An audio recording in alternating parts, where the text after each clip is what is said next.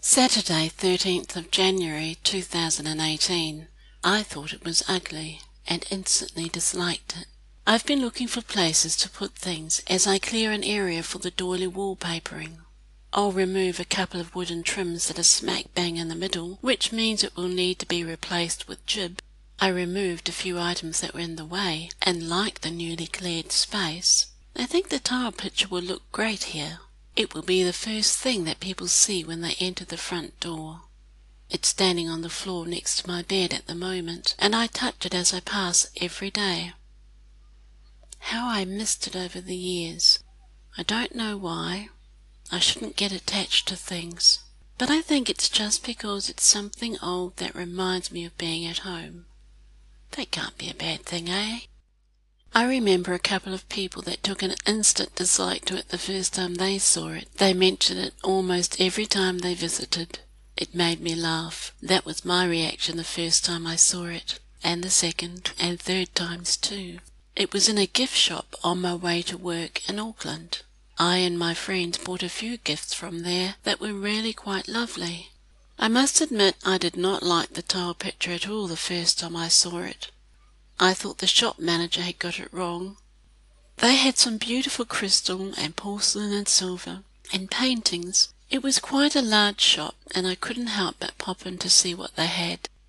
The tile picture was in the front window on display with a few other pictures by the artist, but it was standing on its own.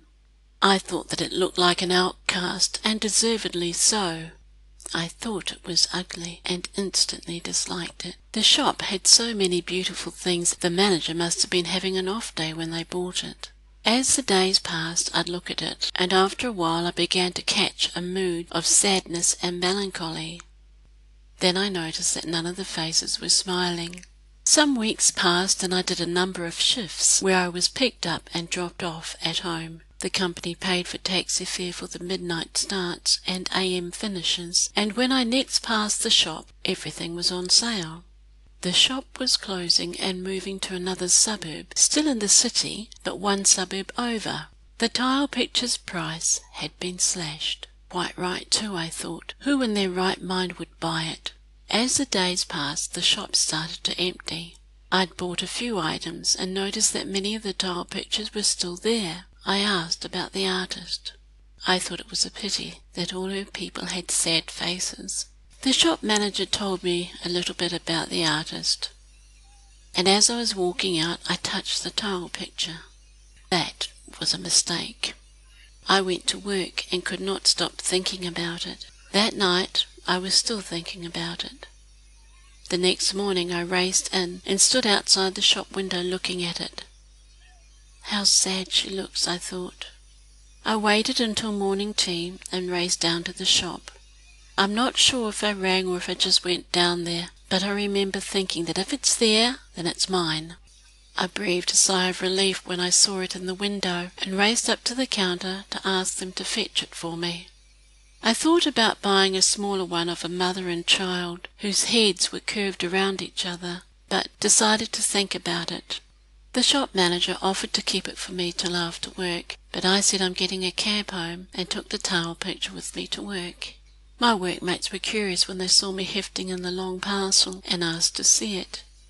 Imagine my surprise when three of them said they loved it. Six others screwed their faces up. I told them that I was going back in my lunch break to buy another one.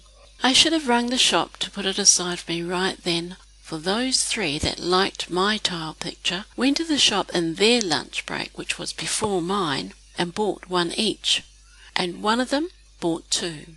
I could have throttled her, for the first thing she showed me was the one I told them about. She had no conscience about buying it, and made no apology. I did not like her for doing that. I always thought her eyes were too close together. It marred her otherwise passable features. The shopkeeper thanked me the next time I saw him. He said I had done a good bit of advertising for him, and quite a few of my workmates bought the entire collection out of that artist. They bought other pieces in the shop too as gifts. Art is subjective, and a first reaction, no matter if it is good or bad, any artwork that stirs you means that it has made an impression. I learned a hard lesson that day. It doesn't always pay to enlighten anyone for why you enjoy something, and, before you shoot your mouth off, make sure you get in first and buy the thing before you tell them about it. Remembering my first reaction, I can't blame anyone else if they think it's ugly.